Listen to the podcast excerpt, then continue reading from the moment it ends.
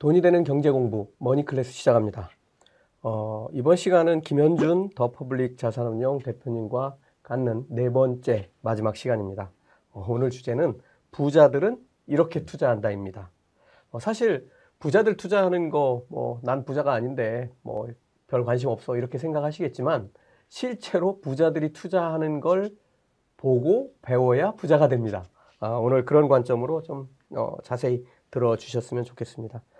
어, 사실 어, 여러분들 어떻게 투자하고 계시는지 모르겠지만 대부분 스스로 공부해서 종목 선정하고 어, 뭐 이렇게 투자하시는 분들이 상당하다고 생각하고 싶은데 그렇지 못한 것 같습니다. 어, 주변 사람들에게 묻고 또 실제로 뭐 은행이나 뭐 증권사 가서 추천받고 이런 데다가 이제 투자를 하시는 분들이 대부분들인데요. 어, 부자들은 이렇게 투자 안 하죠? 그게 어떤 부자냐에 따라 다를 것 같아요. 네. 주식으로 돈 번 부자는 당연히 그렇게 투자 안 하죠. 네. 자기가 분석해가지고 자기만의 방법. 네. 그 사람들은 뭐 저도 마찬가지지만 타인이 어떻게 투자하는지 타인이 뭘 투자했는지 관심 자체가 없어요. 음. 어차피 그렇게 안 할 거니까. 네. 그러니까 나만의 방법으로 투자를 하는데 이게 어, 저희 회사에 돈을 맡기시는 분들은 주식을 잘해서 부자가 되신 분들이 아니고 사업을 하시는 분, 뭐 의사분, 뭐 이런 분들 아니면 뭐 원래 돈이 많아서 물려받으신 분 이런 분들인데 이런 분들은 놀랍게도 이렇게 추천을 받아서 투자를 합니다. 음, 그렇죠. 그런데 추천을 받아서 투자하는데 여러분들이랑 다른 점이 있어요. 그 추천을 하는 사람이 여러분들이 그냥 번호표 뽑고 앞에 가가지고 만나는 창구 직원이 아니고 그 업계 또는 그 지역의 상당한 수준을 가진 top PB분들. 음, 그 PB분들은 하는 일이 어, 이 회사가, 이 펀드가 잘하는 데인지를 검증하는 게 일입니다. 네. 그래서 그 PB분들과 상당히 오래를 거래를 하시고 인적 믿음을 가진 상태에서 어 너를 믿으니까 할게라는 거라서 저를 실제로 검증하는 사람들은 그런 부자가 아니고 부자가 검증한 PB분들이 저를 검증하는. 그렇죠. 그런 차이가 있습니다. 예. 자, 더 퍼블릭 자산운용이 운영하고 있는 투자 종목이 뭐 그렇게 많지 않다는 얘기를 좀 들은 적이 있습니다. 사실은 회사에서 운용하기에 제가 판단할 때는 네. 어, 왜 이렇게 종목이 적지? 음. 이제 이런 느낌도 있고요. 어, 또 한편으로는 이렇게 종목이 적으면 어, 리스크 관리가 좀 취약하지 않을까 하는 생각도 조금은 듭니다. 네. 어, 이런 부분들 좀 설명을 좀 해주시면 개인 투자자들도 도움이 되실 것 같습니다. 네. 어, 저희는 지금 10개 종목에 투자를 해요. 국내 포트폴리오 10개, 글로벌 포트폴리오 10개를 투자를 하게 되는데, 어, 먼저 이 위험에 대해서 정의를 해야 됩니다. 이 위험이라는 게 재무학적으로는 변동성을 위험이라고 얘기하거든요. 근데 저희는 기업의 가치를 정확히 계산할 수 있다면 변동성은 수익률의 친구입니다. 주가가 기업 가치만 쭉 따라간다면 선형적으로만 수익이 나겠죠? 그렇죠. 근데 주가가 이거보다 떨어질 때 음. 샀다가 올라갔을 때 팔면 그렇죠. 더 많이 수익을 낼 수 있는 겁니다. 기업의 가치가 똑같다고 하더라고요. 그래서 저희는 일단 변동성을 위험이라고 보지는 않고 그럼 뭘 위험으로 봅니까? 하면 영구적인 자본 훼손. 이 회사가 뭔가 실수를 하고 실패를 해서 돈을 다 날리는 것을 저희는 리스크라고 정의를 하게 되는데 이 리스크를 회피하는 데는 어, 종목 수라든지 또는 종목의 뭐 해지 수단 어, 어떤 뭐 상관계 수 이런 걸로 하는 것이 아니라 그 회사가 영업을 잘 할 수 있는가 음. 또는 이 회사가 실수할 가능성은 뭔가를 아는 것이 리스크 회피 수단이라고 봐요. 예. 그러면 저희가 해보니까 그 기업에 대해서 잘 알면 알수록 영구적인 자본훼손 위험이 줄어들더라고요. 근데 하루에 8시간 이상씩 풀타임으로 근무하는 펀드 매니저가 관리할 수 있는 종목 수가 보니까 한 4, 4개를 안 넘어요. 그 이상 넘어가게 되면 대충대충 투자하게 되더라고요. 저희는. 그렇기 때문에 저희는 종목 수를 4, 4개로 줄이기 위해서 전체 포트폴리오를 줄인 거고 네. 이거는 개인 투자자분들도 마찬가지라고 봐요. 그렇습니다. 무조건 몰빵이 좋다 이런 건 아니지만 내가 그 회사에 대해서 잘 알아야 되는데 물리적으로 생업에 종사하시는 분들이 저희보다 많은 종목 수를 알 수 있다? 그건 좀 어렵거든요. 그렇죠. 그래서 저희는 그런 관점에서 종목을 좀 적게 투자합니다. 예. 그러면 뭐 우리 일반 투자자들도 사실은 저도 그렇게 계속 말씀을 드렸는데 뭐 한 두세 종목 투자하는 거 이거 뭐 그 정도면은 충분히 재밌고 뭐 충분히 공부하면서 갈 수 있는 어, 그런 맞습니다. 수준이라고 생각이 됩니다. 어, 회사에서 뭐 거의 한 달에 뭐 200개 기업씩 다 뒤져보신다고 네. 제가 얘기를 들었는데 어, 종목 어떻게 발굴하시는지 조금 더 주린이들에게 줄 수 있는 팁을 좀 말씀해 주시죠. 이거는 뭐 제가 방송에서도 많이 말씀드렸고 너무나 쉬운 건데요. 일단 본인들 그리고 본인이 알고 있는 주변 사람들이 현재 뭘 쓰고 이용하는지를 한번 보시면 투자의 시작이 됩니다. 그래서 과거에 잘 안 썼는데 이 제품을 쓰기 시작했더라라든지 음. 어, 과거에는 어, 못본 건데 이거 지금 얘가 들고 다닌대? 라고 하는 것들을 일단 발견을 하세요. 실생활에서 발견을 하고 두 번째는 그 제품명과 브랜드명, 회사명은 좀 다를 수 있습니다. 하지만 이 초록창에 쳐보면 충분히 나오거든요. 그래서 그 제품과 서비스를 누가 제공하는지 그 주식회사 땡땡땡 이걸 찾고 음. 세 번째는 그거를 가지고 네이버 아니 초록창 금융에 들어가셔가지고 거기에 상장 주식인지 아닌지 상장 주식이라면 주가가 최근에 많이 올랐는지 아닌지만 보고 투자를 해도 음. 저는 충분히 아까 이제 부장님 말씀하신 대로 저도 두세 종목을 권장을 드리는데 그 두세 종목을 예를 들어서 1년씩 보유한다고 쳐보면 1년에 두세 개만 발견하면 되거든요. 그렇죠. 근데 발견이라고 하는 거는 수십 가지 하루에도 몇 번씩 나옵니다. 저는 지금도 부사장님 입고 계신 옷, 여기 나와 있는 제품군들을 계속 관찰하고 있거든요. 제 옷이요? 네. 제 옷. 그거 어떤 옷을 입으시는지, 네. 여기는 어떤 조명과 카메라를 쓰는지 이런 거를 매우 관찰을 많이 해요. 네. 그러다 보면 어, 하루에 몇 개씩 나오고요. 그 중에서 상장사인 거, 상장사가 아닌 거, 상장사인데 주가가 안 오른 거 이런 것들을 확인하다 보면 1년에 두세 개 정도 투자 아이디어 찾는 것은 정말 쉬운 일입니다. 어쨌든 뭔가를 발견하고 발굴해냈어요. 네. 어, 근데 뭐 하루에도 몇 개씩 나온다고 말씀하셨는데 그러면 뭐 그렇다고 해서 그 종목을 뭐 바로 들어가지는 않으실 거 아닙니까? 네, 그렇죠. 어떤 절차를 거치세요? 어, 지금 말씀드린 너무 간단한 절차 말고 실제로 저희가 검토하는 절차들은 그런 겁니다. 그 제품과 서비스가 어느 정도의 매출액과 이익을 내는지를 음. 검토를 해야죠, 먼저. 네, 네. 그거를 어, 엑셀 자료에다가 어, 여러 가지 시나리오로 이게 잘 팔렸을 때, 음. 이게 좀 덜 팔렸을 때 시나리오를 적어 놓습니다. 음. 그러면 어, 3년에서 5년 후에 매출액부터 매출 원가, 매출 총이익, 판관비, 영업이익, 순이익까지 다 계산을 해 놓고요. 그 계산한 숫자가 현재 그 아이템이 나오기 전의 실적 에 대비해서 상승폭이 어느 정도 되느냐. 음. 최소한 그게 뭐 30에서 50% 이상 뭐 몇 배 이상 오르면 더 좋은 거고요. 예, 근데 만약에 뭔가 아이템을 내가 발견을 했는데 그걸로 100억을 벌 수 있다고 가정을 해볼게요. 근데 기존에 이 회사가 버는 게 1000억이라고 해봐요. 그러면 이거 100억 얹어져 봐야 기업 10%. 가치의 변동이 10%밖에 안 되는 거잖아요. 그러면 그 다음에 이게 어느 정도 크다라는 게 확인이 됐으면 지금의 주가랑 비교하는 거죠. 음. 어, 이익이 그래 1,100억이었는데 100억이 얹어서 200억이 됐어. 근데 시가총액이 예를 들면 1,000억이면 어, PER이 5배니까 싸다 할 수 있잖아요. 네. 근데 얹어지는 건 2배라서 200억이 됐는데 시가총액 1조예요. 그럼 PER이 50배잖아요. 그렇죠. 그러면 비싸다고 생각할 수도 그렇죠. 있는 거잖아요. 그런 이제 세 가지 단계를 거쳐가면서 투자를 합니다. 예. 어, 특히 주린이 분들 조금 어, 이 부분에서 이해가 안 되실 수도 있는데 어쨌든 이 부분은 조금 찾아서 공부해 보시면 종목 선정하고 투자 시점 잡는 데 큰 도움이 될 거로 판단됩니다. 어, 다음 질문 이어가겠습니다. 사실 이렇게 투자하고 나면 어느 정도 기간이나 계속 그 종목들을 가지고 음. 투자하는지 이런 게 궁금해지는데요. 뭐 예로 이제 저를 예로 들으면 예로 들어 들으면 뭐 종목을 발굴하는 데는 정말 긴 시간이 필요하고 검증해내는데 아까 뭐 저도 3년 이상 걸리는 뭐 그런 회사들도 있는데 일단 그 회사들에 투자하기로 결정하고 나면 뭐 한 번에 다 사지는 않습니다. 음. 어, 뭐 계속 나눠 사기도 하고 정말 좋은 회사 같은 경우는 월급날 쓸 거 안 쓸거 네. 다 모아가지고 계속 월급날마다 사기도 하고 이렇게 해서 제가 정해놓은 목표 가격들이 있어요. 음. 이런 거 이런 것들이 성공했을 때 이 정도 가격은 될 수 있다. 근데 그 이하면은 이제 계속 사거든요. 네, 네. 네. 근데 대표님 회사는 그렇게 하면 안 될 것 같고 어떻게 하시는지 좀 설명을 좀 해주시죠. 어, 그게 이제 거의 똑같고요. 지금 음, 부사장님께서는 아, 월? 원래 이제 커리어도 그런 전문적인 커리어를 하고 계시고 지금 인터뷰하면서 들어보니까 이제 투자 쪽으로도 상당한 전문가이신 것 같은데 기본적으로는 당연히 그 가치보다 낮으면 사는 게 맞습니다. 근데 그걸 조금 당연히 알 거라고 생각하지만 아실 거라고 생각하지만 디테일하게 말씀드리면 그게 기간 기대 수익률보다 높을 때 음. 그냥 예를 들면 만 원이 목표가인데 지금 9,900원이라고 해서 사는 건 아니잖아요. 그렇죠. 그렇죠?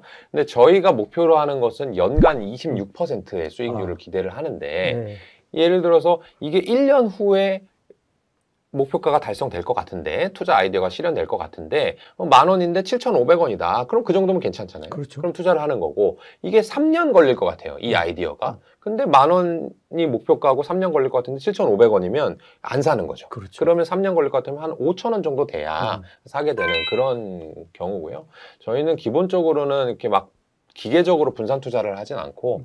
왜냐하면 어 기업의 분석 그리고 매매 이 두 가지 중에 좀 더 중한 게 뭐냐라고 생각을 하면 분석이 훨씬 더 중하다고 보고 그렇죠. 어 그렇기 때문에 매매에 대한 시간을 저희는 웬만하면 줄이고 싶어서 한 번에 사고 그다음에 시장가 매매를 하고 이런 편이에요. 또 돈도 그렇게 들어오잖아요. 네, 네. 그렇죠. 그리고 돈도 한꺼번에 들어오기도 하고요. 네. 그리고 저희는 이제 보유 기간적인 측면에서 말씀을 드리면 어, 3년 이상을 목표로 해요. 어, 목표로 하는데 이 주식시장의 속성 중에 재밌는 게 뭐냐면 변동성도 저희는 상당히 재밌다고 말씀드렸잖아요. 네. 근데 또 하나의 재미는 이 주식시장이 미래의 일을 현재로 땡겨오는 걸 상당히 좋아합니다. 음, 그래서 그렇죠. 테슬라의 자동차가 지금 그렇게 많이 팔리진 않는데 주가가 많이 오르는 이유는 향후에 많이 팔릴 수도 있는 것을 현재 가치로 가져오기 때문이거든요. 많은 사람들이 그렇죠. 예. 그렇기 때문에 저희 같은 경우는 3년을 예상을 하지만 이 3년을 예상한 것을 시장이 알아채기 시작하면 주가가 금방 오릅니다. 그렇죠. 그래서 보통은 한 1년 정도 보유를 하면 어, 단기적인 투자는 성공하는 경우가 많고요. 음. 근데 어, 1년을 보유했는데 두 배가 올랐어요. 근데 우리가 생각하는 미래를 좀 더 멀리 그리면 좀 더 가지고 있을 수 있는 거죠. 그래서 그렇죠. 지금까지 가장 오래 갖고 있는 기업은 어, 많이 알려진 더존 비즈온이라는 기업인데 그 회사는 지금 7년째 투자하고 있고요.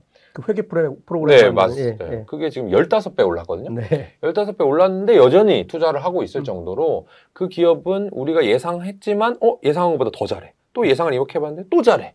그렇게 되면 좀 더 장기 투자가 되기도 하고 그렇습니다.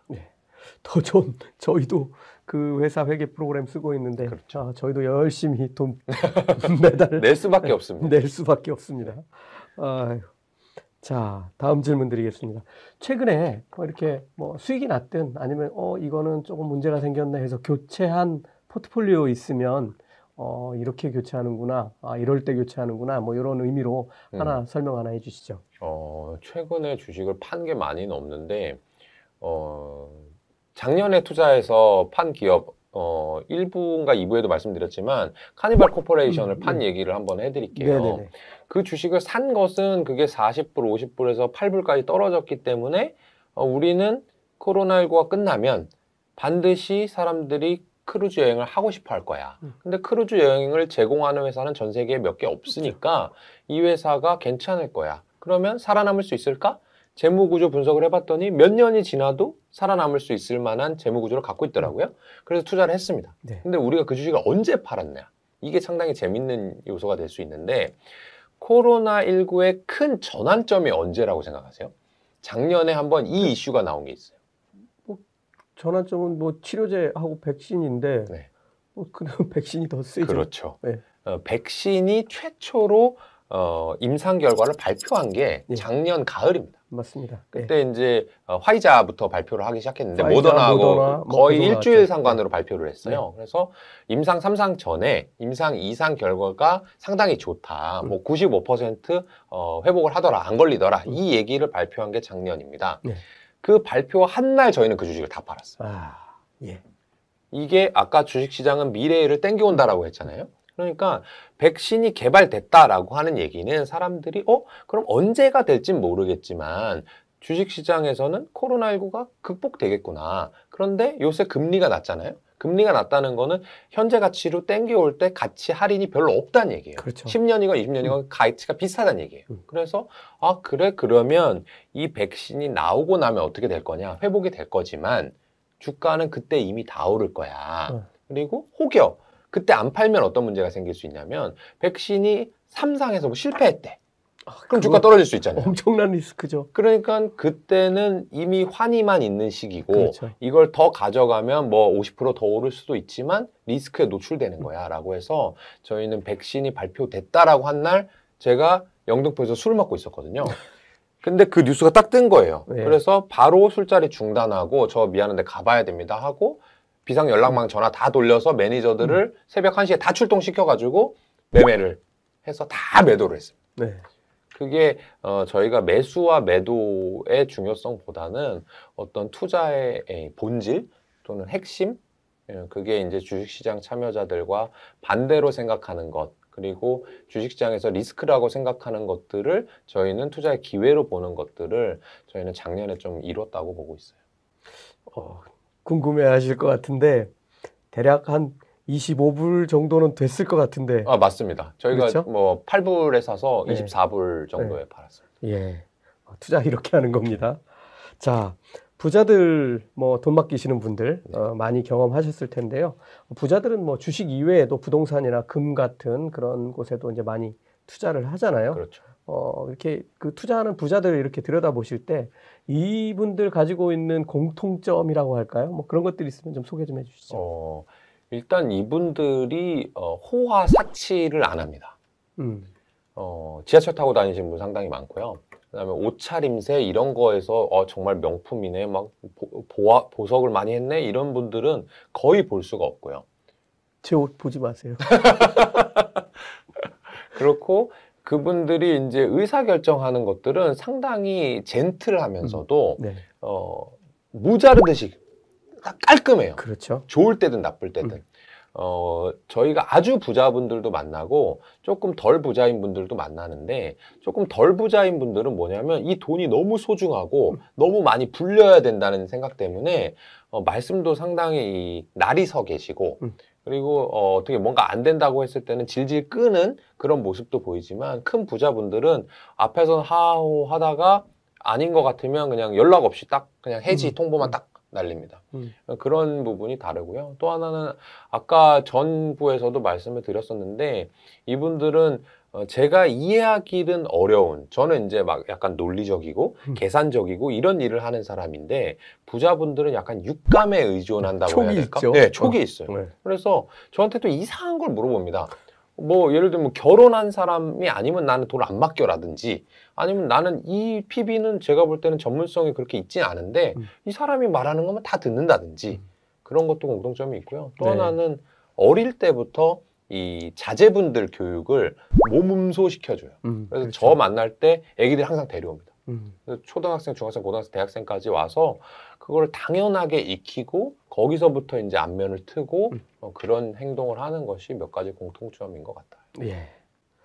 어, 제가 뭐 대표님 자료 좀 찾다 찾아보다 보니까 네. 저는 이해를 할 수 있는데 음. 어뭐 물타기가 아니라 불타기를 하라 네. 이런 표현이 있던데 요거 좀 설명 좀 해주시죠. 네. 어, 물타기를 하게 되면 실패하는 이유가 뭐냐 하면, 어, 개인 투자자분들은 물타기를 이제 말로만 공부를 하다, 글로만 공부를 하다 보니까 주가가 10% 빠지면 또 사고, 20% 빠지면 또 사고, 결국에는 한 30% 빠지면 몰빵이 돼 있어요. 그러니까 좋아요. 너무 힘든 거예요. 네. 근데 그게 30% 빠질지 50% 빠질지 모르잖아요. 그렇죠. 근데 그게 30% 빠져서 몰빵이 된 상태에서 마이너스 50이 됐다. 그럼 거기 바닥에서 비비게 되어 있어요. 왜냐하면 심리적으로 이 부담이 되거든요. 그래서 제가 추천하는 방식은 두 가지인데 꼭 물타기를 해야 되겠다라고 하면 기계적으로 최소 6개월 이상 금액 단위로 나누어서 내가 이 주식을 난 천만 원 살 거야. 그럼 6개월 동안 200만 원씩만 사는 거야. 한 달에. 그렇죠. 오르든 떨어지든. 그렇게 되면 평균적인 단가가 내려가는 효과를 누리면서도 내 마음이 좀 여유로워지니까 장기 투자를 할 수 있게 되고 그건 결국 투자 성공으로 이어지는 거거든요. 근데 아, 아까 질문에 처음으로 돌아가면 불타기라고 하는 것은 예를 들어서 주가가 이렇게 떨어졌다 이렇게 오른다고 해볼게요. 그럼 여기서 요만큼 물타기를 하나 바닥부터 요만큼 불타기를 하나 결과적으로 매입 단가는 같습니다. 똑같죠. 같죠? 근데 주가가 오르는 측면에서 사다 보니까 마음이 편하죠? 음. 또 하나는 때로 떨어지고 나서 올라가는 기간 동안이 이만큼이라면 저점부터는 요만큼이니까 기간이. 짧으니까 기간 수익률이 더 높아지겠죠. 네. 근데 이거는 이제 말로는 이렇게 쉬워요. 결국에는 저점하고 올라가는 국면을 어떻게 맞추냐 이거잖아요. 근데 그거는 차트나 어, 이런 그래프 이런 걸로 보는 게 아니고요. 그 기업이 떨어지는 이유를 알아야 됩니다. 이유를 모르는 채로 물타기를 하다 보면 아까 크게 떠안고 죽는다 이런 말씀 드린 것처럼 떨어지는 이유를 알면 그걸 기다릴 수 있는 거고요. 그 이유가 해소되었다라고 하면 그때부터 사는 거죠. 아, 예. 뭐 중요한 말씀 해주셨는데, 어, 잘 기억해 두셔서, 어, 그렇게 한번 적용해 보시기 바랍니다. 어, 저도 사실은 이제 조금 먼 미래를 보기 위해서 이제 제일 공부를 많이 하는데요. 어, 뭐 메가 트렌드를 읽어내기 위한 거고, 뭐 할 수 있다면 메가 트렌드가 오기 전에 미리 투자하기 위해서 어, 그렇게 합니다. 어, 저는 최근에는 어, 비즈니스 리코디드라는 책을 지금 보고 있는데요. 어, 뭐 여러분들 뭐 들어보신 분들이 있, 있으실 텐데, 어, 게임 체인저라는 책 내셨고, 어, 피터 피스크라는, 어, 저, 아이 경영대학원 교수님이신 것 같아요. 어, 유명한 컨설턴트고, 어, 그 책 내용에 보면은 이제 미래를 바꿀 기업들 얘기들이 이제 엄청나게 많이 나옵니다. 너무너무 재밌고 그래서 지금 열심히 보고 있고, 어, 아마 이제 뭐 한국에도 그 책이 번역돼서 출간될 텐데, 어, 이 사실은 제가 하는 이런 일들은 좀 큰 흐름을 미리 캐치하는 거거든요. 네. 음, 이런 안목 키우는 방법, 뭐 저는 이렇게 합니다. 음. 설명드렸는데, 어, 뭐 좋은 방법 없을까요? 저도 그 안목을 좀 키우면 좋겠는데요. 네.